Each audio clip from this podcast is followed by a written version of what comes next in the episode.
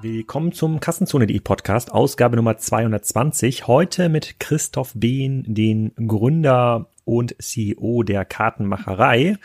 Das Geschäftsmodell macht mittlerweile 40 Millionen Euro Umsatz, ist ähm, profitabel seit Anbeginn und beweist die These, dass vor allem Marktplätze und Spezialisten in der Online-Ökonomie der heutigen Tage extrem gute Karten haben. Christoph erzählt so ein bisschen über die Beginne der Kartenmacherei, ähm, wo sie heute stehen und warum sie jetzt auch ein kleines Venture-Business gegründet haben. Extrem spannend, sehr inspirierend und ähm, das regt, glaube ich, auch zum Nachmachen an. Und diese Ausgabe wird unterstützt von einem Podcast-Gast, der hier vor drei Folgen gesprochen hat, und zwar von Markus Kellermann. Der hat mit mir über das Thema Affiliate Marketing gesprochen. Der führt aber natürlich auch eine Agentur, die nennt sich Exposé 360. Das ist eine Online-Marketing-Agentur mit Spezialisierung auf Suchmaschinenoptimierung, PPC-Marketing und natürlich Affiliate-Marketing. Die sind relativ erfolgreich und arbeiten für Kunden wie Singapore Airlines, Yellow, Peter Hahn, Eurotops, Herrenausstatter.de und viele mehr. Und das machen sie mit 45 Mitarbeitern und haben, glaube ich, auch eine relativ gute Reputation in der ganzen Szene. Exklusiv für euch, also für die Hörer des Kassenzone Podcasts, bietet Markus an, dass er euch ein kostenloses Online-Marketing-Audit macht. Dafür müsst ihr euch lediglich anmelden auf kassenzone.expose360.de, also Exposé schreibt man mit X P O S E 360. Ähm, ihr könnt Markus natürlich auch direkt anschreiben und ihn fragen, was er und seine Firma für euch machen können. Ich kopiere euch seine E-Mail-Adresse in die Shownotes des Podcasts. Also ganz cool, kann ich sehr empfehlen. Und wenn ihr mehr über Markus erfahren wollt, hört euch Ausgabe Nummer 217 an. Jetzt aber erstmal viel Spaß mit Christoph und der Kartenmacherei aus Hamburg. Christoph, willkommen zum Kassenzone.de Podcast. Heute in den Räumlichkeiten in Hamburg bei der Kartenmacherei und bei Better Ventures. Ähm, der ein oder andere dürfte dich aus äh, den diversen Handelsblatt- und Wirtschaftswoche-Reportagen schon kennen. Für die, äh, für die das nicht gilt, sag doch mal, wer du bist und was du machst. Danke, Alex. Äh, freue mich dabei zu sein. Christoph Behn. Ähm, ich habe vor knapp acht Jahren die Kartenmacherei gegründet. Ähm, davor war ich bei Bain Company äh, fünfeinhalb Jahre Unternehmensberater. Ähm, und glücklicherweise hatte dann meine Frau vor etwas mehr, so um die elf Jahre, äh, eine glorreiche Idee, die, die sie, sagen wir mal, am Anfang ein wenig selbst ausprobiert hat und dann vor acht Jahren ist daraus die Kartenmacherei geworden. Kartenmacherei, ganz kurz, was machen wir? Äh, für die, die uns noch nicht kennen, ähm, wir verkaufen Einladungskarten zur Hochzeit, Geburtskarten, Dankeskarten zur Hochzeit, Weihnachtskarten, alles, was man so an privater Papeterie braucht, äh, übers Jahr verteilt. Äh, bei uns kann man es online gestalten. Wir haben die Designs und äh, es wird dann von uns aus quasi gedruckt und verschickt. Ähm, genau, haben letztes Jahr knapp 40 Millionen Euro Umsatz gemacht, sind profitabel, seitdem wir damit angefangen haben. Was, in, ja, das ist noch wichtig zu wissen. Ich glaube, das ist so das Wichtigste wahrscheinlich. genau, wir, wir, wir haken ja quasi an den einzelnen Stellen jetzt nochmal so ein bisschen nach. 40 Millionen Umsatz mit gedruckten Karten ist ja schon eine, äh, ist ja schon eine ganze Menge. Ähm, kannst du ein bisschen was zu der äh, Struktur erzählen? Habt ihr eine eigene Druckerei? Arbeitet ihr mit Auftragsdruckereien? Äh, ähm, Sitzen hier alle Leute in, in Hamburg im Office und gestalten Karten? Wie funktioniert denn euer Business? Wir sind ungefähr 170 äh, Mitarbeiter, äh, haben einen relativ großen Teil unserer Mitarbeiter, ich glaube 60, äh, 70 äh, mit einem Teil zum Homeoffice, ähm, sind Customer Service, wobei wir da zwei unterschiedliche Teams haben. Ähm, das eine Team ist wirklich klassisch First Level und das zweite ist eigentlich Second Level, wobei Second Level bei uns deutlich größer ist und Second Level bei uns ist sehr spezifisch. Wenn du bei uns eine Karte online bestellst, ähm, sind halt häufig Kunden, die das zum ersten Mal machen, äh, weil so oft heiratet man nicht, so oft kriegt man auch nicht Kinder. Äh, dann prüfen wir diese ähm, Aufträge, das heißt, wir gucken uns die Fotos an, wir gucken uns den Text an, halten Rücksprache Rücksprache mit den Kunden, wenn irgendwas nicht optimal ist. Ähm, das machen wir relativ viel. Ansonsten haben wir eine ganze Menge Designer, die Karten machen, mit externen Designern, die wir auch als, als quasi als Pool nutzen, ähm, aber die Karten online stellen und verfeinern und auch auf andere Kategorien quasi ausweiten, Topseller zum Beispiel. Wir haben Marketing, wir haben relativ viel Tech. Also am Anfang, als wir gestartet sind, hatten wir, ich glaube, zwei Leute in jeweils zwei Agenturen.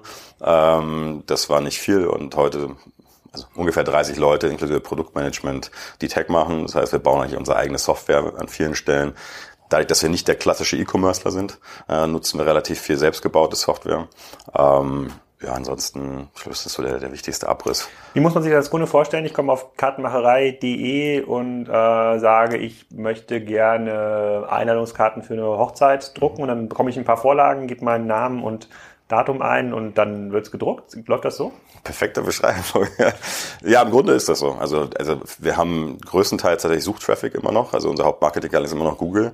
Und wir sind auch, äh, oh Wunder, ich glaube, ich war mal vor fünf Jahren das erste Mal auf der K5 und da hieß es, alle können mit Google nicht mehr profitabel arbeiten. Wir bekommen das noch hin. Ähm, also, also nee, profitabel arbeiten hat sich ja damals bezogen auf äh, SEA. Also es war genau. zu teuer, den SEA, klassischen SEA-Kunden zu akquirieren. Bei uns ist SEA profitabel. Mhm. Ähm, liegt natürlich auch ein bisschen im Geschäft, weil wenn das, wenn SEA bei uns nicht profitabel wäre, dann wären wir alle nicht profitabel, um es so zu sagen, weil SEA tatsächlich der Hauptakquisekanal ist für ein Geschäft, was wir haben. Der Unterschied zu einem klassischen E-Commerce ist oder zu vielen Geschäftsmodellen, die, ähm, die man kennt, ist, dass wir quasi ein underlying Event haben. Das heißt, ohne das Event ja, äh, brauche ich keine Karten. Ähm, und äh, das ist also nichts, was ich über Display gut bewerben kann, weil die meisten Medien, wo ich über Display spielen kann, habe ich eine schöne Zielgruppe, altersgerecht, hm. bestimmte Interessen. Ähm, das ist tatsächlich etwas schwierig, ne, da genau den richtigen Zeitpunkt da zu erwischen. So. Und deswegen sind wir halt einfach ein, ein Suchgeschäft. Das heißt, wenn die Leute das erste Mal in Hochzeits heiraten, dann suchen sie explizit nach Hochzeitseinladung. Ähm, das hat sich natürlich auch in den letzten Jahren etwas verändert. Das heißt, Suchtraffic ist tendenziell eher stabil oder geht teilweise auch ein bisschen zurück. Auf der anderen Seite hast du natürlich Social Media, die das, wo das dazukommt, wie Instagram, Facebook, äh, Werbung, Pinterest ist ein Kanal, der bislang ja nur organisch aus Deutschland raus funktioniert. Wie haben denn die Leute Einladungskarten für Hochzeiten, Geburtstagen Geburtstage, Kindergeburten gemacht, bevor es die Kartenmacherei gab? Es hängt, glaube ich, ein bisschen davon ab, was man sich anschaut. Wenn man jetzt Hochzeitseinladung nimmt, dann bist du ganz stark bei der lokalen Druckerei äh, oder auch Papeteriegeschäften ähm, und sicherlich auch einen klassischen Designer. Das heißt, ähm, also ein großer Teil, früher gab es in der Druckerei ja diese großen Kataloge, das heißt, du bist zu einer Druckerei gegangen, lokale Druckerei, hast dann so Kataloge gekriegt, das waren vorgefertigte Karten und dann wurde da eingedruckt. Na, dann wurde entweder das eingelegt oder wirklich auf die Karte draufgedruckt, ähm, die schon da war, das war dann so schön mit Gold und Schleifchen und tralala. Äh, das hat sich eigentlich komplett geändert, also diese Kataloge gibt's in der Form fast gar nicht mehr. Diese Firmen sind eigentlich entweder auch in unsere Bereiche reingerutscht oder verkaufen ähnliche Karten jetzt mit online. Ähm, es gibt so im Weihnachtskartenbereich, gibt's da mal noch so ein paar Verlage, die das eigentlich zum Teil auch noch machen, so vorproduzierte Karten und dann draufdrucken. Ja. Äh, bei uns im Gegenzug dazu ist das alles komplett digital. Und dieser Umsatz, den ihr macht, macht ihr den äh, vor allem im Dachbereich oder seid ja. ihr da auch im Ausland stark aktiv? Das ist größtenteils Dachbereich. Ja. Wie groß ist denn der Markt für solche individuellen Karten? Ja, also wirkliche Frage. Also wir schätzen, dass wir warst ja Berater vorher, ja, ja angeguckt haben, bevor du da blindlings also, in das Abenteuer Karten wirst, wirst ja geguckt ich haben. Ich glaube, da war ich nicht Berater-like, als ich das nee? entschieden habe. Das war mehr, ähm, das war mehr tatsächlich eine, also das war mehr eine, eine Entscheidung auf Basis von Kundennutzen gesehen und äh, gesehen, dass der Markt nicht ordentlich bedient wird und dann halt geschaut, dass wir das besser hinbekommen. Und das haben wir tatsächlich hingekriegt, glaube ich. Ne? Der Markt, also ich schätze mal, dass wir so im, im Deutschland, Österreich, Schweiz vielleicht 20, 30 Prozent vom Markt haben. Ähm, ist aber ein relativ intransparenter kleiner nischiger Markt. Und ich, wenn ich von dem Markt rede, rede ich wirklich von personalisierten ähm, Karten. Ne, es wird immer Groß Grußkarten, dann hast du auch die Karte, die du im Supermarkt kaufst dabei. Das ist ein Riesenmarkt. Ähm, da sind wir ein ganz kleiner Anteil davon. Ähm, das ist jetzt nicht unser Markt, ne? da fischen wir nicht mehr. Und auf der anderen Seite Web-to-Print ist das zweite, mit dem wir verglichen werden. Da sind dann Fotobücher oder im Zweifel sogar noch die Fire Alarms dieser Welt dabei. Auch das ist ein ganz anderer Markt. Ne? Das funktioniert ganz anders tatsächlich. Hm. Okay, aber ähm, wenn ihr schon so einen großen Teil des Marktes habt, müsst ihr ja irgendwas besser machen oder anders machen als die anderen. Wenn ähm, in der Beratersprache ist es ja der USP. Ja? Ähm, aber wenn ich jetzt also jemand, der jetzt Hochzeitskarten druckt, und du sagst schon, das ist ein underlying Event, aber man druckt ja nicht so oft in seinem Leben individuelle ähm, Karten und äh, man wird ja auch auf andere Angebote vielleicht stoßen, die auch eher machen. Ja. Ähm, außer ihr macht so, äh, außer ihr habt irgendwelche Schattendomains, wenn ihr arbeitet, um da die Suchergebnisse voll zu stopfen. Das glaube ich aber nicht. Können wir gleich drüber reden. ähm, was ist denn, also was überzeugt denn Leute bei euch zu kaufen, abgesehen davon, dass vielleicht irgendwie der Shop hübsch ist und ihr gute Bewertungen habt im Vergleich zu einem Verlag, der das jetzt auch anbietet oder der vielleicht sogar eine Aktion hat hier. Ihr sitzt ja direkt neben dem Brunner und Jahr Verlag, der könnte ja auch sagen, äh, wir machen jetzt über die Brigitte-Webseite ähm, Hochzeitskarten, ähm, wir drucken das irgendwie in der Zeitschrift ab. Dann werden die Leute ja auch irgendwie hinkommen, auch wenn es jetzt nicht dieses konkrete Underlying-Event für jeden Leser gibt. Ja. Aber ich glaube, es ist eine Kombination aus den ganzen spezifischen Elementen. Also ich glaube, es gibt nicht den einen einzigen USP. Ich habe gesagt, wenn es einen gibt, dann ist es der, dass wir halt ständig an uns gearbeitet haben und ständig uns weiterentwickelt haben. Wir waren halt nicht zufrieden mit der ersten Domain, mit der ersten Variante, mit der ersten Conversion Rate, die wir in irgendeiner Kategorie gemacht haben. Wir sind haben angefangen eigentlich in einer Kategorie, wir haben damals mit Geburtskarten größtenteils angefangen und ähm, haben da halt am ehesten quasi profitabel arbeiten können und von der aus haben wir uns dann andere Kategorien weitergedacht und immer wieder an den Kunden rangerobbt, nah an die Zielgruppe und geschaut, was brauchen die, was können wir da besser machen. Ne? Das sind dann verschiedene Formate. Das heißt, wir haben sehr viel Conversion-Optimierung gemacht. Das heißt, die Hypothese, also das, was wir eben auch aus dem Markt draus sehen, ist, dass wir eigentlich die besten Conversion Rates haben. Das klingt halt so banal. Ne? Eine Conversion Rate wird aber durch ganz, ganz viele verschiedene Faktoren beeinflusst. Ich muss meinen Marketingkanal in Kombination mit der Landingpage, auf der Landingpage die Produkte, äh, ich muss die verschiedenen Kanäle in der Kombi irgendwie steuern. Ja? Ach, ich dachte, das liegt jetzt nur am Single-Page-Checkout. Naja, aber gut, wenn du das sagst. An dem liegt es wahrscheinlich nicht. Ne? An dem liegt es wahrscheinlich nicht. Ich glaube, also in der Nutshell ist eine Kombination aus Design, Produktqualität, viele Kunden, die über Refer It tatsächlich kommen, über unsere Karten kommen. Wenn du da die beste Qualität hast, dann ist das ein Riesenasset. Ja? Wenn 10% deiner Druckt ihr das auf die Karten? Also wenn ich jetzt eine Einladung bekomme für eine, ähm, für eine Hochzeit von Freunden, Ja. woher weiß ich als Einladungsempfänger, dass das von der Kartenmacherei ist? Also zum Teil steht's drauf, die Kunden können es rausnehmen, ähm, die meisten lassen es drauf.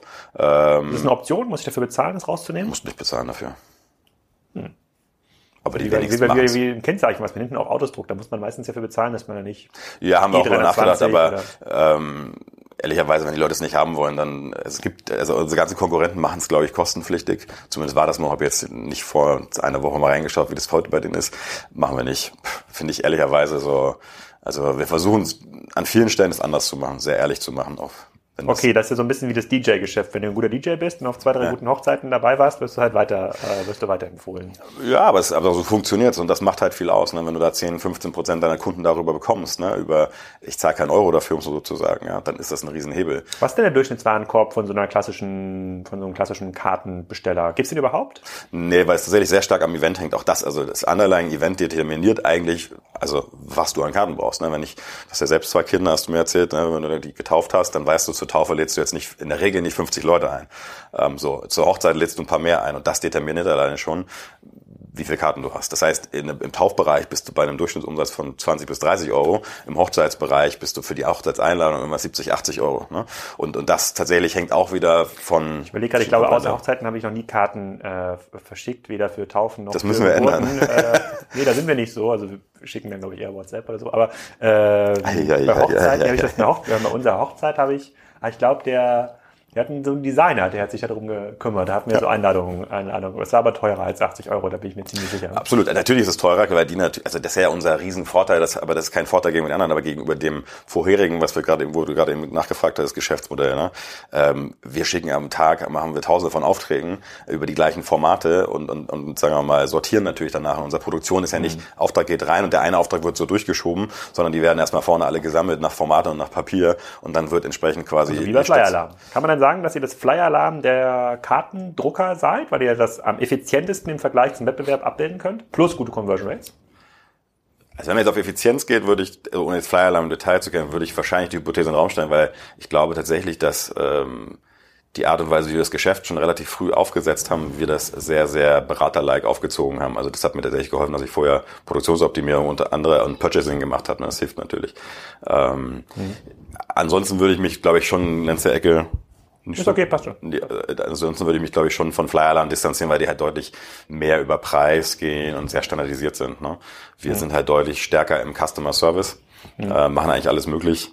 Ähm, sind äh, die ganze Designkomponente fehlt ihnen ja. Also wir sind schon Okay. eher noch eine Geschichte erzählen und verkaufen. Jetzt versuche ich mal ein bisschen zurückzurechnen, ähm, jetzt wo dein Sohn hier sozusagen in den Konferenzraum reinlugt.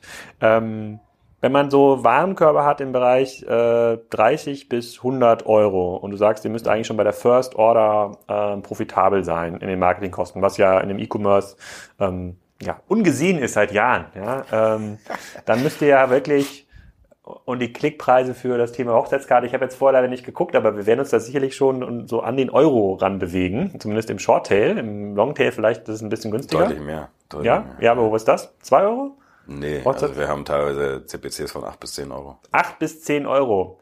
So, dann müsst ihr ja Jetzt rechnen Also wir mal, entweder habt ihr- was wäre die Conversion Rate? Ja, genau. Also jetzt, ich gehe mal davon aus, dass ihr äh, in euren Prozessen, ihr seid irgendwie gut durchoptimiert, ihr habt wahrscheinlich eine relativ hohe, eine hohe, eine hohe äh, äh, Bruttomarge. So, ich gehe mal von über 60 Prozent aus. So bei einem, sagen wir mal, 50 Euro Warenkorb, Bruttowarenkorb reden wir hier wahrscheinlich. Dann äh, Nö, das ist schon netter. das ist schon netto. So, rechne nicht mit. aber sagen wir mal, Best Case bleiben irgendwie 30 Euro äh, nach Druckkosten und Office und was auch immer übrig. Wahrscheinlich sogar ein bisschen weniger.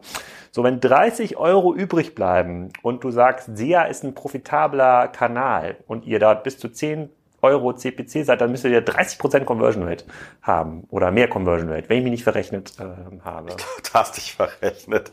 Naja, aber ähm, wenn, es, wenn wir bei 10 Euro sind, nehmen wir mal 10 Euro CPC, äh, ähm, Kost per Klick oder CPO hast du gesagt. Ja, du musst ja also. Dort, wenn du einen Klickpreis von 10 Euro hast, Ja, dann muss ja jeder ja- Dritte kaufen, damit du 30 Euro Marge äh, äh, refinanzieren kannst. Aber du musst, äh, also musst, äh, die acht bis zehn Euro sind auf dem höheren Warenkorb natürlich. So ein bisschen, das kommt das eine. Das zweite ist, du hast natürlich immer einen, das ist einen, sagen wir, Marketing-Kanal-Mix, um es so zu sagen. Ja? Okay. Den darfst du natürlich auch nicht ganz äh, unterschlagen.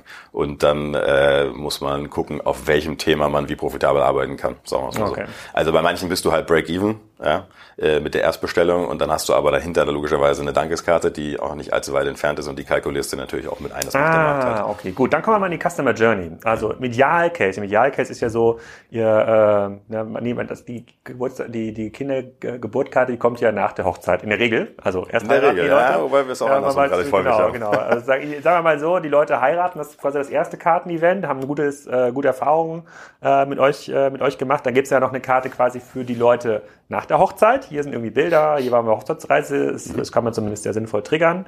Dann ist das nächste Event wahrscheinlich äh, Geburt. Ja, ähm, idealerweise gibt's ja auch zwei, äh, zwei Kinder, dann gibt's sowas wie Taufe. Also es gibt schon also fünf bis zehn potenzielle Kaufanlässe in so einer Customer Journey. Seht ihr das in eurem Kundenstamm, dass es tatsächlich so diese Mehrfachkäufer gibt? Ja, wobei sie immer noch in der Minderzahl sind, weil du eben das Underlying-Event hast. Ne? Ich glaube, um wirklich einen Retention Case ähm, par excellence zu haben, bräuchtest du, bräuchtest du mehr davon. Also was wir sehen, ist eigentlich von Event zu Event ist die klassische Retention, weil das, was du einmal gekauft hast, kaufst du auch gerne wieder dort. Dann verlässt man sich halt drauf. So, das ist der, ähm, wir machen ja auch Kalender seit ein paar Jahren und das sehen wir, dass halt ein relativ hoher Anteil von den Leuten wiederkommt. Wir sehen auch innerhalb eines Events sehr stark, da ist es sogar noch höher. Klar, wenn ich die Einladung gekauft habe, bleibe ich sogar noch im gleichen Design für die Dankeskarte. Das machen wirklich größer 50 Prozent. Ähm, von dem einen Event zum nächsten ähm, sehen wir schon auch, aber das ist, das ist, also da in Kohorten zu denken, wäre schon ein bisschen absurd, weil das einfach über die Jahre verteilt ist. Ne? Das ist ja nicht so planbar. Also das ist ja Aber nicht so könnt ihr das nicht, könnt ihr das nicht jetzt, das, da kommen wir ja quasi in dieses Ja. sozusagen in das, ähm, in die Glaskugel der Personalisierung rein. Da würde doch jetzt jeder E-Mail-Anbieter sagen, aber das könnte man doch, das kann man doch super irgendwie triggern. Du könntest doch sagen, im Schnitt, Jetzt im, Schnitt bekommen, im Schnitt bekommen die Leute ein Jahr nach der Hochzeit äh, das erste Kind. Das könnte man sogar lustig in der E-Mail sagen. So im Durchschnitt haben die Leute, die eine Hochzeitskarte geschrieben haben, jetzt schon ein Kind. Ist es bei euch auch soweit? Wollt ihr so eine, das würde den Druck auf den einen oder anderen, glaube ich, Das erinnert mich an so ein? Zitat von Windeln.de auf der Ja. K5 vor fünf Jahren, der meinte, aus dem, aus dem äh, Data Mining raus könnten sie schon irgendwie sehen, sehr früh, wenn eine Frau schwanger wäre. Das, die Daten fehlen uns natürlich, das sehen wir nicht und ich glaube, das wäre relativ viel Das scheint Hokuspokus. Wellen.de nicht so viel geholfen zu Ja, haben. glaub, äh, das hast du jetzt gesagt, aber ähm, aktuell sieht es so ein bisschen danach aus, das stimmt, ja. Ja. Ähm, bei den Chinesen war das vielleicht nicht möglich, ich weiß es nicht so genau. Ähm, Ja, ja, das, äh, Milchpulver ist so ein Spezial. Aber gut, das ist ein anderes, ein anderer Podcast. Äh, an. Aber gibt's das nicht? Also gibt's nicht? Ähm,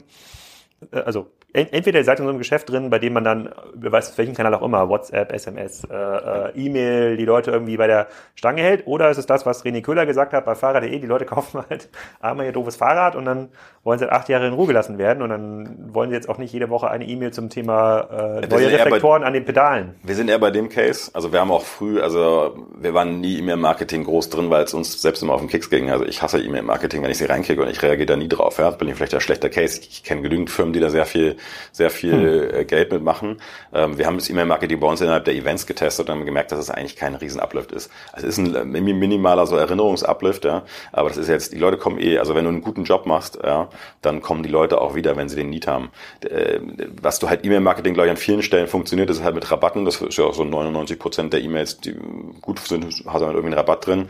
Das ist halt, das ist nicht unser Kern, das machen wir nicht. Ähm, wenn du halt wenn du ein Retention-Game hast, dann kannst du natürlich mit Rabatten viel machen. Wobei auch da die meisten, die damit angefangen haben und dann ihre 40 Prozent alle irgendwie sechs, sieben Wochen und die Kunden warten darauf, dass der 40 Prozent Rabatt kommt, ärgern sich auch, dass sie damit angefangen haben, ne? weil die Leute nicht mehr aus dieser, aus dem Cluster rauskriegen, so sozusagen. Ja. Ja, Also- das ist auch ein gefährliches Spiel. Das ist immer, Genau. ist man dann schnell Und das Spiel haben wir gar nicht erst angefangen, so schnell, schnell, schnell auf mydeals.de und dann, Genau. dann wird's teuer. Ja, und das funktioniert bei unserem Geschäftsmodell einfach gar nicht, weil für das erste Underlying, also wenn wir das jetzt machen würden, quasi über SEA und dann auch 30 Prozent Rabatt, dann zerhauen wir natürlich die Marge. Und ehrlicherweise brauchen wir es auch gar nicht. Also das ist auch, ich glaube auch ehrlicherweise, das ist in so einer Kommunikation, du musst ja immer den Gesamtkontext der, ähm, das ist ja kein Mitnahmeprodukt, ne? Sondern es ist eines, das sind die wichtigsten Momente in deinem Leben. die du privat irgendwie feiern willst hm. oder wo ankündigen willst. Ja, ist da Rabatt und Preis wirklich das also die wichtigste Determinante? Nein. Ne? Und der große Vorteil ist auch, muss man ganz klar sagen, äh, bei uns ist es schon noch ein Design oder sagen wir mal optisch und, und auch emotional getriebenes Produkt. Das kaufst du nicht rein nach Preis. Ja, da ist das Produkt erstmal in der, ähm, in der das erste, was du dir anschaust, ähm, plus noch viele andere Komponenten dazu. Aber mhm. wenn das Produkt nicht vergleichbar ist, ja, dann kannst du sie eben auch nicht vergleichen. Das heißt, das ist das Problem, was der klassische E-Commercer hat. Alle verkaufen eigentlich die gleichen Produkte. Ja, alle verkaufen den gleichen Nike Air Max 90 in schwarz, sozusagen, in Größe 45. Ja, den kann ich halt auch in zehn Shops bekommen. So. Und was ist, was unterscheidet dann die Shops?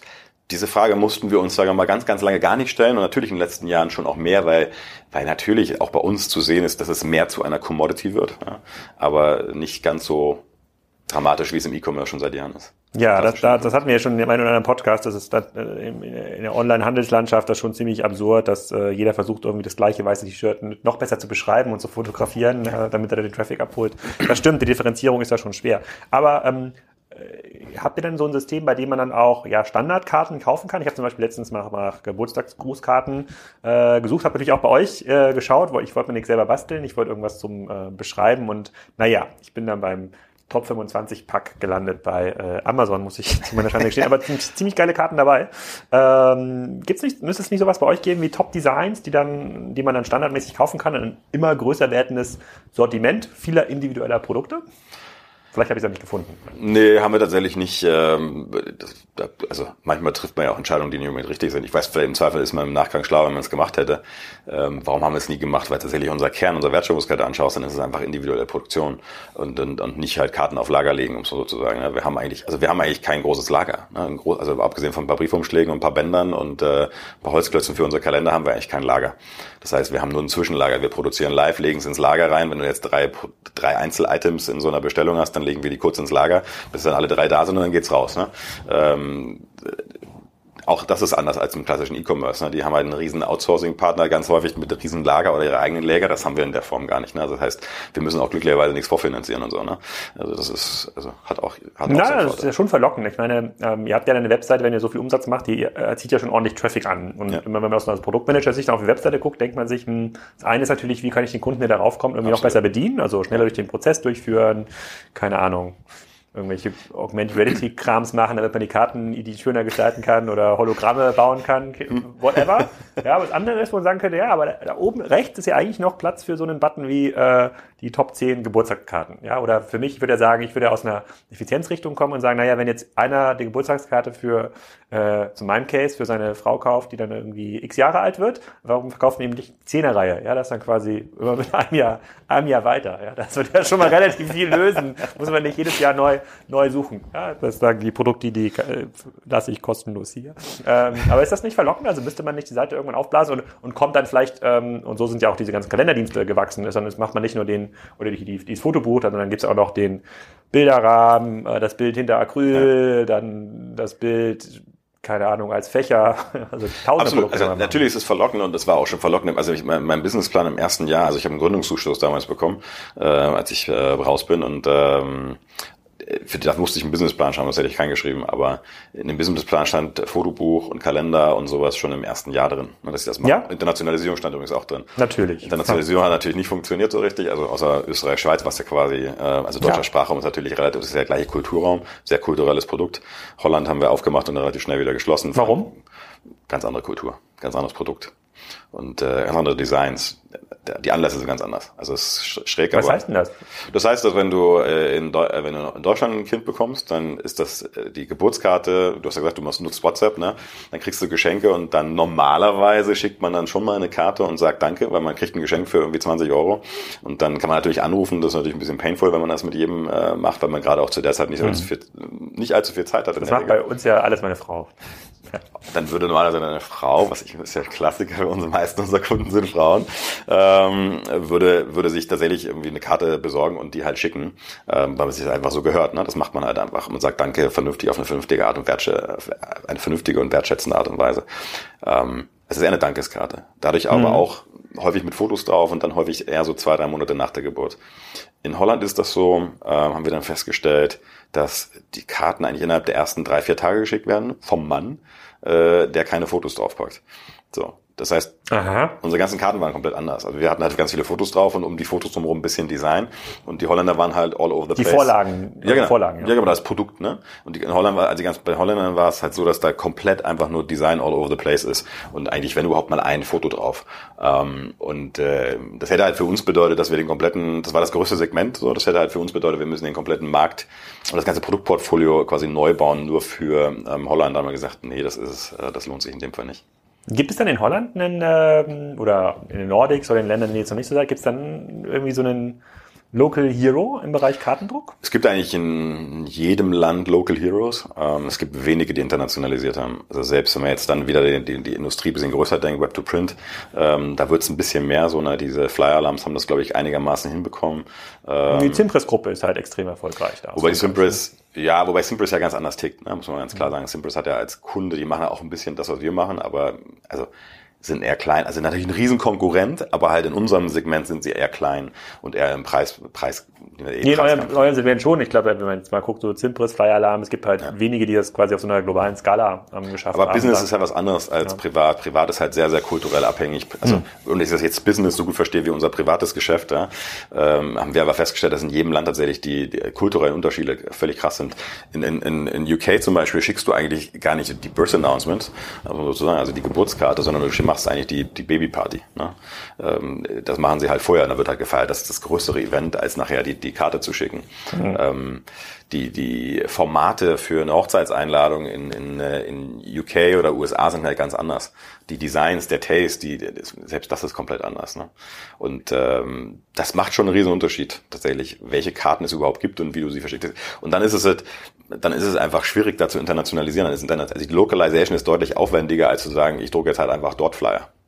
Hm, okay, ja, spannend. Also wenn wir jetzt so ein bisschen in der klassischen, in der klassischen Kassenzone-Didaktik bleiben, dann haben wir jetzt ja gelernt, ihr, ähm, ihr könnt profitabel Kunden akquirieren, sogar über SEA, ja, wirklich seltener Case. Ähm, der Podcast, der vor diesem Podcast live geht, ist Sportitje, der wächst äh, stationär im, äh, im Fitnessgerätehandel stärker als äh, ähm, online. online. und auch sogar mit Handelsprodukten, nicht sogar mit Eigenmarken, also noch so eine, eine Ausnahme eigentlich in der Kassenzone Podcast-Historie. Ja, so, das zweite, das zweite sagst du, ihr seid sogar äh, profitabel, also die, ähm, die Marge ist, äh, ist eigentlich an dem Produkt ähm, relativ ordentlich. Ihr seid ja quasi profitabel seit Anfang. Ihr seid gar nicht darauf angewiesen gewesen, erstmal 10 Millionen zu erreichen und dann profitabel zu sein, sondern es ist ein Business, wenn man das sauber durchdenkt. Das ist natürlich im Vergleich zu dem klassischen E-Commerce einfach, also die mögen ja irgendwie profitabel sein, aber haben halt krass viel Lageraufbau. Ne? Das, mhm. das halt, ist halt in unser P&L einfach nicht drin.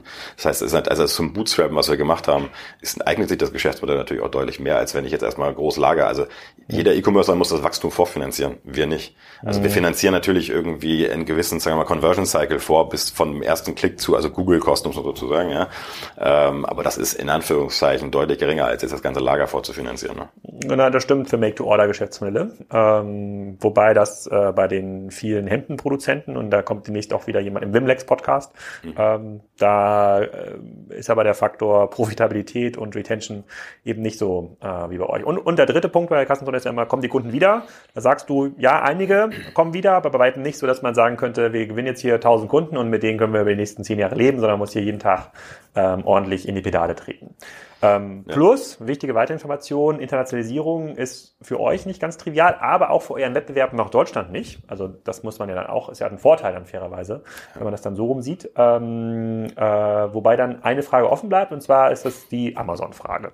Ähm, in der Plattformökonomie fangen die Kunden ja an, zumindest in Deutschland, äh, Karten möglicherweise auch bei Amazon zu suchen, nicht nur ja. bei Google. Sozusagen der Suchtraffic wird sich da so ein bisschen ähm, so ein bisschen verändern. Ich habe fairerweise noch nie ähm, individuelle Karten versucht zu kaufen bei Amazon. Da, ich kann mich aber erinnern, da gibt es auch ganz rudimentäre Individualisierungsservices. Ich glaube schon, dass man dann muss man im Nachgang eine E-Mail schicken und sagen, hier kannst du dann deinen genau. Namen eintragen oder wir, du kannst dann irgendwelche Maße eingeben. Wie gehst du an das Thema ran?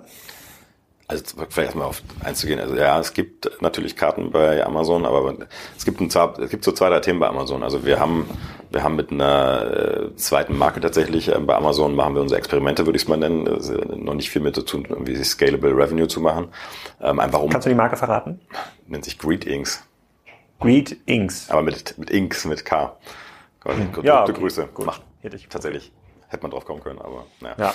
Ja. Ähm, genau, mit der machen wir unsere Versuche, um es mal so zu sagen. Ähm, mehr schlecht als recht, würde ich immer noch sagen, weil tatsächlich Amazon natürlich ganz anders funktioniert als das, was wir machen. Und äh, weil was wir, also was wir beobachten ist, dass Amazon hat Konfigurationsmöglichkeiten mit Amazon Custom, aber das ist noch zumindest äh, weit weg von dem, was wir mit unseren Konfiguratoren ermöglichen und was dann auch dem, dem Anspruch an das Produkt nachher gerecht wird. Da geht es gar nicht um irgendwie einen PowerPoint-like Konfigurator, ne, alle möglichen Möglichkeiten, sondern es geht einfach darum, vernünftig den Text setzen zu können und die Fotos hochzuladen zu können.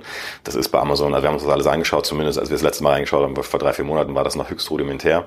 Ich vermute auch, dass die mit Amazon Custom jetzt von dem, was wir gehört haben, aus mit, mit denen da sprechen, tendenziell eher auf so Produkte schielen, wo du halt eine Gravur drauf machst, so ein, zwei äh, Wörter, ne? Oder Ähm, T-Shirt bedruckt. oder ein T- was relativ Simples, ne? Ähm, Kommen die auf euch zu und sagen, hey, äh, Christoph, total tolles Geschäftsmodell, kooperiert doch mit euch, mit uns? Amazon? Ja, versuchen die euch anzuwerben? Wir haben mit denen gemeinsam gesprochen, aber ich weiß nicht, wo der, ich glaube nicht, dass das von denen ausging. Okay. Ich glaube, dass wir, ähm, wir haben ja auch mal dazu gesprochen, ne? Ja. ähm, und dass wir dann natürlich gesagt haben, ist nicht uninteressant. Es gibt natürlich auch, sagen wir mal, paar äh, Anbieter, die durch Amazon eine gewisse Größe damals erreicht haben. Die, also, du hast immer so First Mover. Wir waren definitiv kein First Mover bei Amazon. Ne? Also auch im Kartenbereich gibt es natürlich Player, Mhm. die das machen. Ähm, Wahrscheinlich habe ich da meine 25 Top-Grußkarten gekauft. Ja. oh mein Muss Gott. man, muss man, nach, muss man nachgucken. Also die gibt's, aber du hast bei Amazon ein riesiges Thema, was ähm, Leute suchen nach Einladungskarten und dort konkurrieren wir halt, ähm, konkurrierst du mit dem einzelnen Produkt auf einer Kategorieseite. Das ist ja ganz anders als bei uns jetzt. Wir konkurrieren jetzt ja mit der Konkur mit einer Kategorieseite gegen eine Kategorieseite. Das heißt, wir haben ein Portfolio an Produkten. Wir haben deutlich mehr Brandmerkmale, die wir rüberspielen können. Ne? Ähm, und dort konkurrieren wir mit einem einzigen Produkt im Gesamtmarkt. Und was, was dann passiert ist, bei vielen Suchbegriffen hast du ähm, vorgefertigte Karten. Also wenn du zum Beispiel das Keyword Einladungskarten nimmst, ja, da hast du einen Großteil davon ist Kindergeburtstag. Kindergeburtstag ist aber etwas, was sich für unser, sagen wir mal, konfigurierte Karten, also personalisierte Karten eigentlich fast gar nicht lohnt. Das werden die meisten Mamas gar nicht machen, weil du hast so fünf bis zehn Karten, die du brauchst. Die schreibst du gerade noch mit den Kindern mit der Hand, musst dich ja eh irgendwie mit denen beschäftigen. Also bastelst du mal eben schnell und suchst dir irgendwie eine, eine, eine Vorlage. Ja, Das heißt, das ist aber ein relativ, hoher Traffic. Ja, das, heißt, du hast als Konkurrenz Produkte, gegen die du gar nicht konkurrieren kannst, die auch bei Amazon deutlich besser funktionieren, weil die legst du einfach bei Amazon, schickst du selbst Ja. hin. Amazon äh, Fulfillment, sondern ist das Prime. Wir haben kein Prime. Prime ist aber ein riesiger Ranking-Faktor. Das heißt, du wirst es einfach unheimlich schwer haben. Elsa Einladungskarten. Ja. Kann Genau, ich aus eigener ja. Erfahrung bestätigen. So, haben wir auch überlegt, ob wir das dann machen. Das würde ja sogar deine vorherige Frage quasi ein Stück weit mit beantworten. Aber bislang einfach noch nicht gesagt, weil es einfach, also wenn man jetzt unsere Margen anschaut und da die Margen, die möglich sind, dann ist es einfach ein ganz anderes Geschäftsmodell. Also das Umsatzpotenzial, was relativ zu unserem Kerngeschäft dann da drin steckt, ist in Anführungszeichen Peanuts. Ne? Ähm, Also es ist nicht ganz trivial, sagst du. Und, aber, Genau. aber du nimmst es jetzt doch noch nicht als massiven Konkurrent wahr. Also musst dich damit beschäftigen, wenn die Leute anfangen, da nach individuellen Karten zu suchen. Also wenn der Traffic dort irgendwie abwandert. Deswegen müsst ihr damit experimentieren, aber es ist jetzt noch vollkommen unklar, wohin die Reise geht. Wir experimentieren damit. Amazon macht da jetzt auch ein bisschen mehr. Ich meine, Amazon ist halt auch mal ehrlich ist, ne, wenn man die Marketing-Tools von Amazon anschaut und, und Google AdWords irgendwie gewohnt ist, dann ist das ja die absolute Intransparenz. Ja. Ähm, das wird jetzt, ist jetzt, glaube ich, letzte oder letzten zwei Wochen deutlich besser geworden, dass man jetzt auch tatsächlich sieht, wo die ähm, Sachen ausgespielt wurden und zu welchem CPC, muss man sozusagen, ähm, dass du es auch besser steuern kannst. Vorher konntest du ja nur quasi, hast dann irgendwie Impressions gesehen und so. Also äh, ich bin da, ich mache es nicht selbst im Daily, aber wir sprechen natürlich regelmäßig dazu äh, mit unseren Teams und ähm, also im Verhältnis zu AdWords unheimlich schwer steuerbar. Ne? Ähm, weil normalerweise stimmt. würdest du schon sagen, wir Das- kennen natürlich unsere Keywords und es sind die gleichen Kunden. Also meine Frau, ich, wir kaufen ja alle bei Amazon, wir kaufen aber auch bei uns sozusagen. Also das sind die gleichen Menschen, ne? zu unterschiedlichen Anlässen. Und ich suche auch viel bei Amazon. Ähm, also, aber ich weiß aber auch, welche Categories ich bei Amazon suchen soll. Also ich gehe jetzt nicht hin und kaufe meine Klamotten bei Amazon. Ne? Also und ich glaube, viele Menschen werden Karten eben gar nicht, noch gar nicht bei Amazon suchen. Ruhen wir uns darauf auf? Überhaupt gar nicht. Ist es jetzt für uns schon ein scalable Business, also ein neues äh, scalable Model oder scalable Channel? Nein. Das würde ich definitiv sagen, noch nicht. Okay, der ein oder andere Leser äh, auf Kassenzone ist ja äh, sozusagen nicht nur Freund von Amazon, sondern Freund des stationären Handels. Der würde Mhm. ja sagen, wow, das ist ja ein super Business, das kann man ja auch mal individuell auf äh, Pop-up-Store-Ebene spielen, ja, ähm, auf dem Weihnachtsmarkt oder Ja. im Bahnhof oder keine Ahnung, am Münchner Flughafen haben ja immer diese, sozusagen diesen Innenbereich da, Mhm. wo irgendwas aufgebaut wird. Habt ihr das mal probiert? Probiert nicht, drüber nachgedacht schon viel, aber ich glaube, zurück zu den USPs, wenn wir uns eins auszeichnen, also im Positiven wie im Negativen kann man natürlich kritisieren, dann wird es sehr, sehr stark fokussiert auf die, die Conversion Rate, die bei uns in den Kategorien mit der, also am höchsten mhm. sein wird in der Regel, im Vergleich zum Wettbewerb, ist deswegen am höchsten, ja. weil wir uns genau darauf konzentriert haben. Weil das ist auch so, eine, ist auch so ein offline-fähiger Name, ne? sozusagen, ja, ja, klar. wie so manufakturartig, ne? wo ich sage, ich gehe zur Kartenmacherei, ja, da kann ich dann handgeschrift aus Seide meine Geburtstagskarten ja, wir haben ja schon selber Jahr noch Experiment gemacht, zum Beispiel TV gemacht, wo wir ah. immer jahrelang gesagt haben, das wird nicht funktionieren und das funktioniert auch, ähm, wenn überhaupt zu Weihnachtsthemen und durch die Kalender haben wir natürlich mhm. auch nochmal ein größeres Portfolio da. Ähm, ja, weil du die Streuverluste hast, das ist ja nicht eventgetrieben. Ja. Genau, wenn ich am Anfang des Jahres oder irgendwie mitten im Jahr sage, kauf mal Geburtskarten, auf welchem Kanal, ich finde ja nicht nur äh, Frauen, die gerade irgendwie Kinder gekriegt haben oder Familien, das ist ja, die kann ich ja nicht targeten, um so zu sagen, das macht kein Kanal. Mhm. Oh, und hat das so gut für euch funktioniert, dass ihr es in speziellen Gegebenheiten nochmal machen würdet? Wir machen jetzt TV, haben wir jetzt seit, ich denke jetzt im dritten Jahr machen wir das und ähm, haben es eigentlich schon weiter ausgebaut. Ist halt nicht günstig, ne, muss man auch ganz klar sagen. Wir sind natürlich von dem, was du an Markt nachher adressieren kannst, sind, sind wir jetzt nicht im Fotobuchbereich. Spartensendern oder? Ja. Also jetzt nicht bei The Voice of Germany, um so sozusagen. Ne, das wäre mir, äh, das können wir uns nicht leisten. Sondern irgendwo bei Servus TV um 21 Uhr, wenn es da um die Weihnachts Ich glaube, es sind so 30 Channels und ah, äh, keine. Ahnung was. Also das ist natürlich dieses ganze Direct Response TV. Kennst du natürlich die Restplätze, kaufst du im allerersten Schritt mal. Ähm, ja, es ist auch immer noch vom Budget her geringer als äh, SEA. Ne? Also, hm, okay, ja. Kann wir machen Radio auch relativ viel. Auch das hat ganz gut funktioniert. Ja, okay. Ja, spannend. Ähm, gut, also äh, Erstkunde ist profitabel, schon mal sehr selten. Äh, grundsätzlich ist das Kernprodukt, äh, da verdient ihr Geld und ähm, sozusagen die, die Retention ist okay, aber jetzt kein Selbstläufer. Amazon äh, lernt ihr noch und ihr müsst keine Angst haben vor ausländischen äh, Wettbewerbern. Ziemlich cool und das läuft so gut. Ja, ich habe versucht, das nur hier. Das ist wenn, man, wenn man wenn man das bei, wenn, man, wenn man in der Autofahrt kann man das ja nicht mitschreiben und viele hören das ja hier beim Autofahren oder beim Kochen, da muss man das immer rekapitulieren. Das war auch so ein Feedback, was ich bekommen habe bei dem Podcast. Ähm, aber du hast ja gesagt, und das habe ich jetzt vor einem halben Jahr auch bei Excelling Commerce gelesen, das reicht noch gar nicht, ist gar nicht mehr, äh, ähm, ihr wollt auch mal wieder neue Sachen lernen, andere Sachen lernen. Ihr habt jetzt dann einen, ähm, einen neuen ja, einen Inkubator, äh, Investmentfonds äh, gegründet, Beta Ventures. Ähm, kannst du da, da ein bisschen was erzählen? Wie kam das oder was ist dann das Ziel davon? Ähm, und, und wie hängt das mit der Kartenmacherei konkret zusammen? Gut, wenn ich das alles mit, erinnere mich an, was du jetzt gefragt hast, ich mhm. versuche mal anzufangen. Wie kam das? Ich glaube, der, der Grundanfänger war, also wenn du nach sechs, sieben Jahren äh, lang Karten verkaufst, und das ist ja eigentlich das Produkt sogar meiner Frau, und dann stellst du habe ich mir persönlich auch mal die Frage gestellt, was will ich denn eigentlich going forward machen? So, und natürlich stelle ich mir das aus einer privaten, persönlichen äh, Ecke und ich habe es mir natürlich auch aus der Geschäftsmodell-Ecke, also die ganze Diskussion, die wir jetzt ja heute geführt haben, die ganzen Eckpfeiler dieses Geschäftsmodells, die kann man jetzt positiv sehen, die kann man natürlich aber auch at risk sehen und ich bin eher so ein, ich kritisiere mich gerne selbst und, und stelle das alles in Frage und was passiert in fünf bis zehn Jahren. Ähm, und wir uns, wollten uns halt nicht darauf ausruhen. Ähm, haben aber auch gesagt, dass wir das ist, also weißt du, Internationalisierung ist relativ einfach aus dem Kerngeschäft, aus dem Kernteam raus. Das geht ganz gut, glaube ich, ja. Und auch Portfolioerweiterungen, die halt unter der gleichen Marke ganz gut funktionieren. Wir haben aber gemerkt, dass wir von den Innovationen, die wir tendenziell zwar können, ja, aber die etwas weiter weg sind vom Kern, dass das in dem jetzigen Setup eigentlich relativ schwer funktioniert. Das heißt, du brauchst wieder ähm, sehr unternehmerische Teams. So, ähm, ich habe dazu Lust gehabt, habe gesagt, irgendwie cool, aber dann bräuchten wir halt erstmal jemanden, der quasi die Kartenmacherei macht. Deswegen habe ich vor äh, ungefähr ein Dreivierteljahr jemanden eingestellt, ähm, die Jenny Johannes, die quasi meinen Job übernommen hat. Die haben wir jetzt eingearbeitet, habe ich jetzt eingearbeitet. Mein Bruder ist auch größtenteils raus. Äh, meine Frau suchen wir gerade einen Ersatz ähm, für. Dann haben wir im Prinzip ein Team, ähm, das die Kartenmacherei mal einmal erfolgreich aufgebaut hat, ähm, um das wir herum Entrepreneurs and Residents, Product Designer, Techies, äh, Creatives, ähm, neue Geschäftsmodelle, schon mit ähm, idealerweise mit der Nutzung von Unfair Advantages. Ne? Das heißt, wir haben entweder Capabilities, die wir nutzen können. Das könnte sogar sein, wir machen White Label. Das heißt, wir nutzen unsere Wert, bestehende Wertschöpfungskette und verkaufen die jemand anders weiter. Also ähm, drucken für die äh, individuelle Produkte zum Beispiel. Das gucken wir uns gerade an. Und auf der anderen Seite gucken wir natürlich entlang unserer Zielgruppen. Das heißt, wir machen gerade eine App, mit der man Hochzeits-Event-App, ähm, mit der du deine Gäste besser managen kannst. Ähm, äh, wir gucken unter anderem in dem Bereich auch Wie läuft Thema die? Amazon. Den ich mal runtergeladen, ausprobiert. Läuft noch nicht so. Ich glaube, das, aber das liegt eher daran, dass wir ja eigentlich erst vor ein, paar, ein, zwei, drei Monaten wirklich angefangen haben, diese Ventures so zu machen, oder wir fangen gerade an, die Ventures so zu machen, wie man es wahrscheinlich machen sollte. Wir waren da viel zu koppelt. Ne? Also wir sind zwar nur 150 Leute gewesen, als wir das Ganze angefangen haben, haben aber ähm, sehr sag mal, das haben das im Prinzip sehr, sehr corporate äh, angegangen. Das waren Corporate-Projekte, die ein Projektmanager oder Produktmanager vorangetrieben hat, ähm, mit all den Limitationen, die so ein Corporate hat. So und wir waren relativ weit weg. Zwei große Learnings für uns. Wir brauchen halt ein sehr, sehr unternehmerisches und schneller, also schneller iterierendes Prototype, äh, arbeiten, an, mit Prototypes arbeiten und nicht gleich die fertige Bulletproof Software bauendes ähm, Team.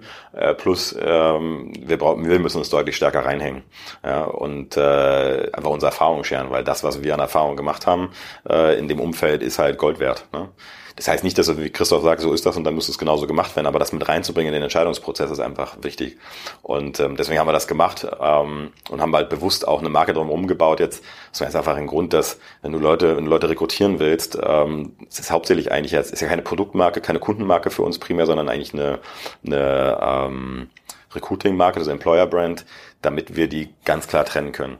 Kartenmacherei ist eine sehr, sehr, das hast du ja schon gesagt, ist eine sehr, sehr klar durch den Namen äh, positionierte Produkt- und Kundenmarke.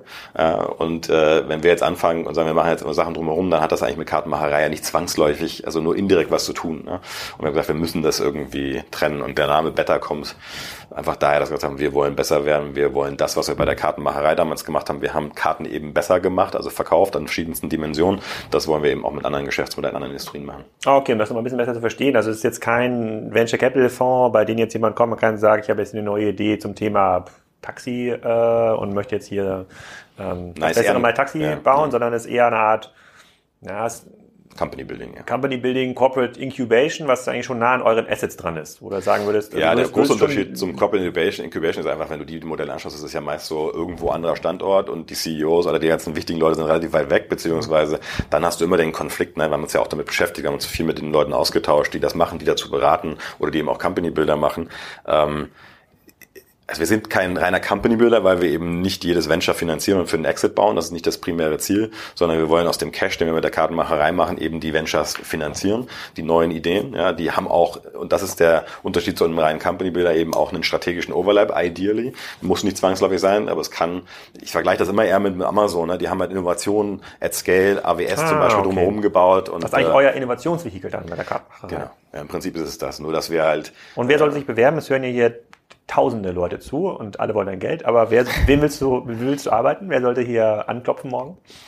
Ähm, also das, was wir momentan reinbekommen, tatsächlich sind ähm, relativ frühe Gründungen. Eigentlich suchen wir eher Gründerpersonen, gerne auch Frauen, äh, im, ähm, in den Zielgruppen. Ne? Zielgruppe Hochzeit ist eine unserer größten Zielgruppen, also Frauen, die gerade heiraten. Das ganze Event, das ist auch relativ unterrepräsentiert, was VC Money angeht, was jetzt mhm. für uns nicht unspannender macht.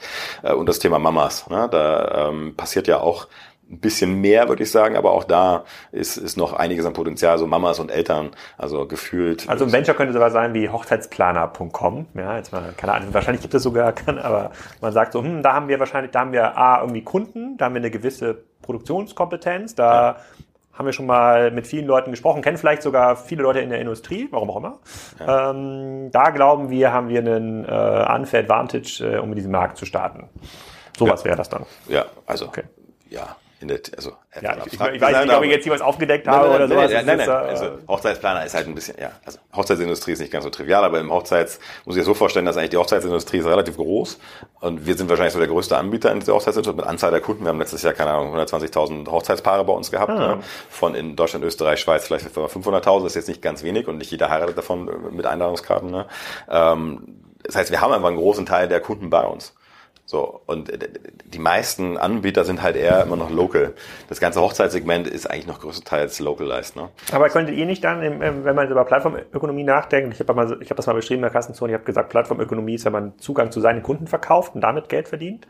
Wenn du sagst, du hast 100.000 äh, oder 120.000 ähm, Hochzeiten, ich, fand, ich überlege gerade, die Hochzeitskarte, die wird ja beim Rahmen der Hochzeitsplanung irgendwo relativ am Anfang. Relativ am Anfang, ja. Relativ ich überlege, ich überlege nur gerade, wer wäre bereit, äh, sozusagen äh, die Daten zu kaufen oder Werbung ja. über euch zu buchen. Also am Ende des Tages kannst, könntest du ja Werbung verkaufen. Äh, DJ machen, Harry.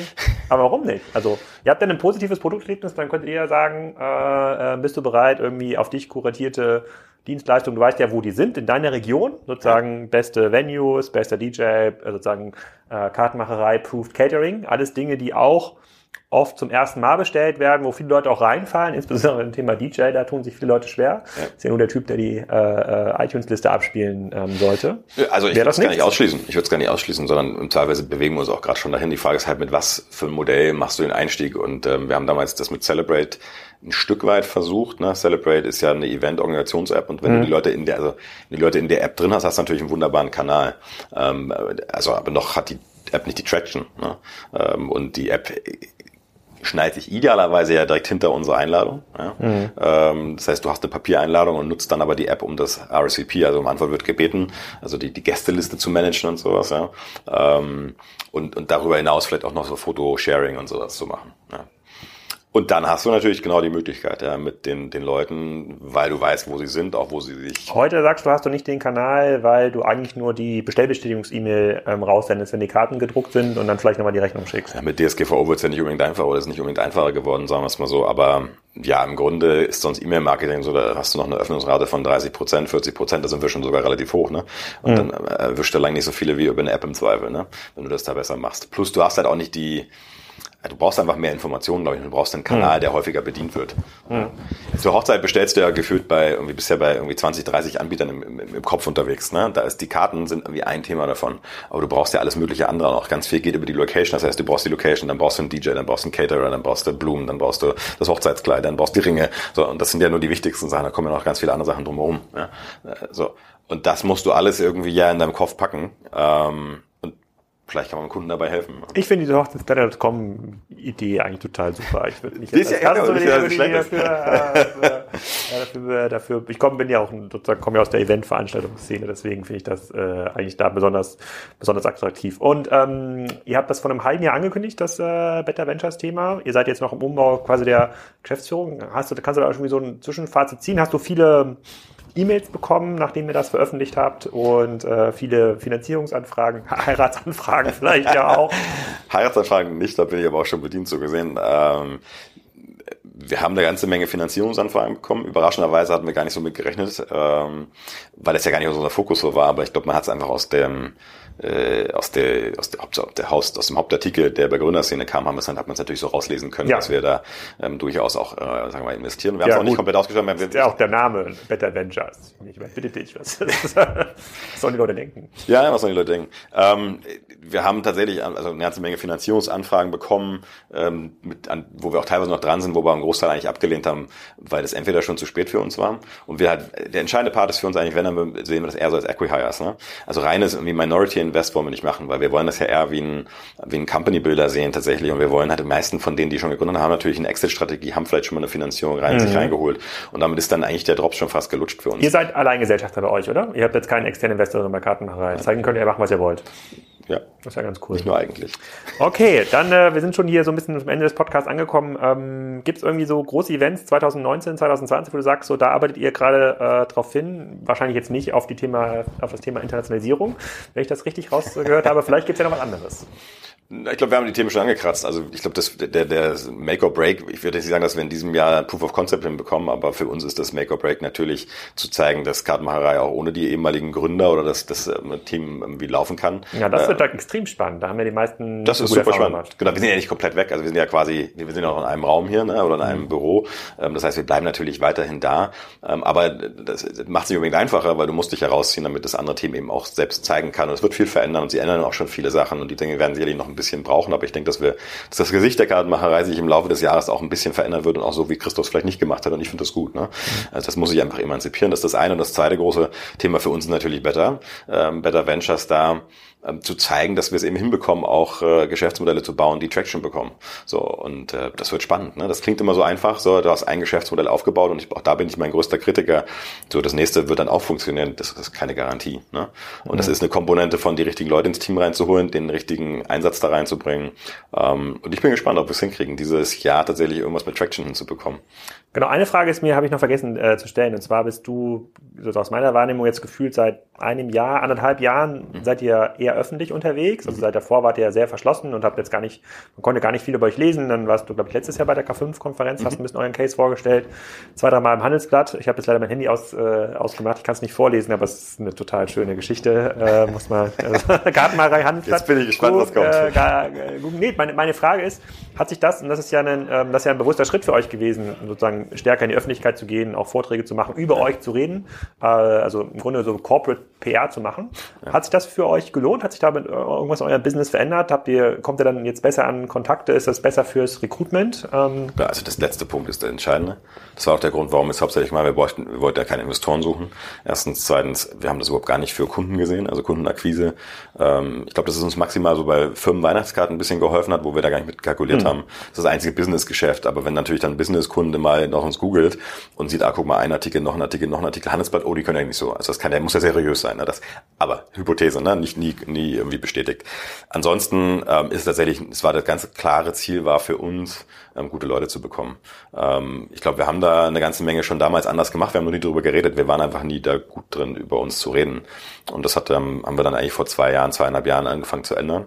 Ähm, ja, und das funktioniert echt gut. Also heute, früher kannte uns einfach niemand. Ne? Dann hätten wir, wenn wir dann irgendwo bei Stepstone irgendwie die Stellenanzeige gemacht haben, dann waren wir halt einer von vielen und keiner. Wenn, ja. wenn du dann kommst mit Kartenmacher rein, dann denken Leute, naja, das ist wahrscheinlich so ein kleiner E-Commerce-Putze, die eine Million Umsatz macht. So, also A sind wir deutlich größer. Äh, B äh, machen wir ganz viele Sachen in der Art und Weise, wie wir das Team, ähm, wie wir mit dem Team arbeiten, also wie wir das Team führen und, und wie wir zusammenarbeiten, deutlich anders. Ähm, nicht alles perfekt, aber wir versuchen eben vieles anders zu machen. Den Freiraum, den wir uns dadurch, dass wir selbst Investor sind, äh, zu 100 Prozent eben auch nehmen können und, und auch wollen. Und, aber wir haben nie darüber gesprochen. Das heißt, wir haben festgestellt, wir haben Stories, die wir erzählen können, die Leute interessieren ähm, und äh, deswegen eigentlich auch zu uns kommen äh, und sie aber noch nie davon gehört hatten. Das heißt, wir haben schon einen Branding-Effekt die letzten zweieinhalb Jahre gehabt ähm, und äh, den merken wir vor allem im Recruiting. Also das das ist schon ein deutlicher Unterschied. Also jetzt gerade das Thema Entrepreneurs and Residents zum Beispiel ist es so, dass wir, äh, ich war glaube ich zweimal in meiner Uni oder muss man sozusagen, ja, wo natürlich so ein paar herkommen können, aber wir trotzdem irgendwie jede Woche irgendwie zwei, drei Bewerbungen reinkriegen, ohne dass eine Stellenanzeige irgendwo draußen ist. Einfach weil sie die Artikel gesehen haben auf Gründerszene, weil sie von der K5 das Video gesehen haben, was auch immer. Ähm, und das ist natürlich etwas, was wir, ähm, was uns enorm hilft, klar. Und jetzt auch noch der Kassenzone-Podcast. Mann, jetzt, Mann, jetzt Mann, Mann, Mann, Mann, Mann. Gut, dass du das vorher schon mal getestet hast. Ja, Christoph, vielen Dank. Äh, äh, dann trinke ich hier gleich noch mal einen Kaffee bei euch und genieße die schöne Aussicht. Das ist, glaube ich, Teil eures HR-Paketes äh, hier in Hamburg mit Aussicht auf die äh, Elfi. Wirklich äh, Top-Adresse, äh, kann man nicht anders sagen. Vielen Dank für die vielen ähm, offenen Antworten. Viel Erfolg bei der Geschäftsmodellumstellung und ich hoffe, da reden wir noch mal in einem ja, sozusagen zum Thema Better Ventures, äh, äh, GF-Einstellungen, da gibt es, glaube ich, noch viele Fragen. Vielen Dank. Dank dir. Ich hoffe, das hat euch gefallen und ihr kauft jetzt alle eure Karten für große Geburtstage, Hochzeiten und ähnliches äh, bei Christophs Firma, der Kartenmacherei. Und wenn ihr genauso erfolgreich sein wollt im SEO, wie die Kartenmacherei das ist, dann äh, schaut auf jeden Fall auch vorbei bei Markus Kellermann, der euch ja am Anfang schon angeboten hat, auf kassenzone.expose360.de ein kostenloses Online-Marketing-Audit zu machen. Ähm, und er freut sich ganz bestimmt auch auf eure Aufrufe. In den nächsten Folgen könnt ihr unter anderem hören den ähm, Asi Sharabi, das ist der Gründer von Wonderbly. Ähm, der hat unter anderem dieses personalisierte Buch gemacht, How I Lost My Name. Und auch Michael Krieger kommt zu Wort in der übernächsten Folge. Das ist der Chef von Mai Theresa, auch einem der Spezialisten in der Handelslandschaft, die in der Amazon-Ökonomie extrem gute Karten zu haben scheinen. Also es bleibt spannend bei Kassenzone. Vergesst nicht, den Podcast zu bewerten bei iTunes oder bei den vielen anderen Portalen, wo ihr das gerade hört. Und dann erstmal eine schöne Woche.